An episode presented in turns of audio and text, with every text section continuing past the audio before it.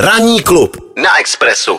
Českým folklorem se eh, stalo, že když eh, není na co nadávat, tak to většinou schytá pošta. Mm-hmm. E, někdy oprávněně, někdy neoprávněně. Z druhé strany, když byla pandemie, nebo ne, že by ještě, jako to úplně skončilo, ale e, tam se pošta zapotila, tam se jim to nezáviděl. Když byly proto- lockdowny. Když prostě, byly lockdowny, přesně tak. A vzhledem k tomu, že e, jedna moje známá, pracuje na poště, mm-hmm. tak vím, že to taky nemá úplně jednoduchý, protože z toho se stal vlastně i takový jako distribuce časopisů a podobných mm. věcí a e, mají od toho taky i odměny a tak dále. Není to úplně tak jednoduchý, jak to třeba vidíme my.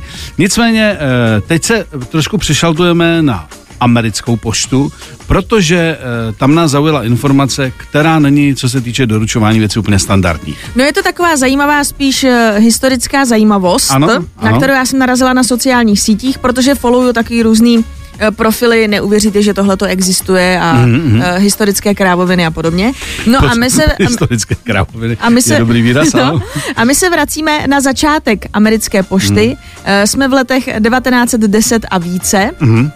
No a mě zaujala informace o tom, že právě v těchto těch začátcích e, rodiče, když chtěli poslat své dítě za prarodiči, tak tomu právě využívali americkou poštu. Mhm. E, ono to totiž mnohdy samozřejmě vyšlo levněji, než kdyby sami že jo, sedli do nějakého dostavníku nebo cokoliv řešili, nebo bylo to i levnější než třeba lístek na vlak. Mhm, Prostě jste strčili svoje dítě jako pošťačce nebo pošťákovi a ono vám to dítě odvezlo. Mhm. No a takhle třeba Jesse a Matilda Beaglovi poslali svého osmiměsíčního syna Jamese Mhm. jenom několik mil právě ke své babičce, stálo je to tehdy 15 centů, přiznám se, že nevím, kolik to je teď. Ale co je od nich hezký od, eh, od, Jessie, od Jesseho a Matildy, že to dítě tehdy pojistili a kdyby americká pošta to dítě ztratila, tak by za ní dostali 50 dolarů. A to si myslím, Nebyl to záměr? to si myslím, že už jako i chvilku doufali, že možná se to dítě ztratí. No a potom jednou z takovou nejslavnějších eh, cestovatelek tímhletím eh, způsobem byla Charlotte May Peterstorff, mm-hmm. která takhle cestovala 73 mil vlakem. Uh, taky ji poslali uh, rodiče za, za prarodiči. Bylo to tehdy v roce 1914, jí byly čtyři roky. No a ona potom dávala rozhovory na tohleto téma a dokonce jednu dobu i tvrdila, že jí tehdy poslali, uh, že tam byla taková, taková jako chicken raid, že jako když se posílal prostě živý zvířata. Takže hmm. údajně ona sp- spadala jako tady do té kategorie.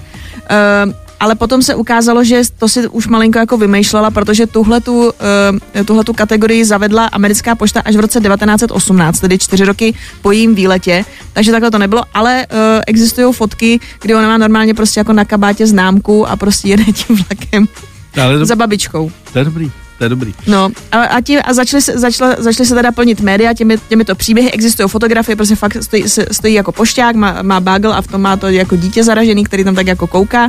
No ale uh, americká pošta po několika těle těch příbězích a žádný tady teda není jako že děsivý, že, Mhm, že se nestratil nebo něco. ne, nestratilo se, nebo ne, nestala se žádné, nebo že by prostě zapomněli dát nálepku fragile na osmiměsíční dítě a prostě přišlo nějaký pobouchaný. Mhm. Takhle to nebylo, jenom přece jenom americká pošta si řekla, že to asi není úplně jako nejlepší reklama a tak potom zasílání dětí zrušila. Nevrátíme se k tomu.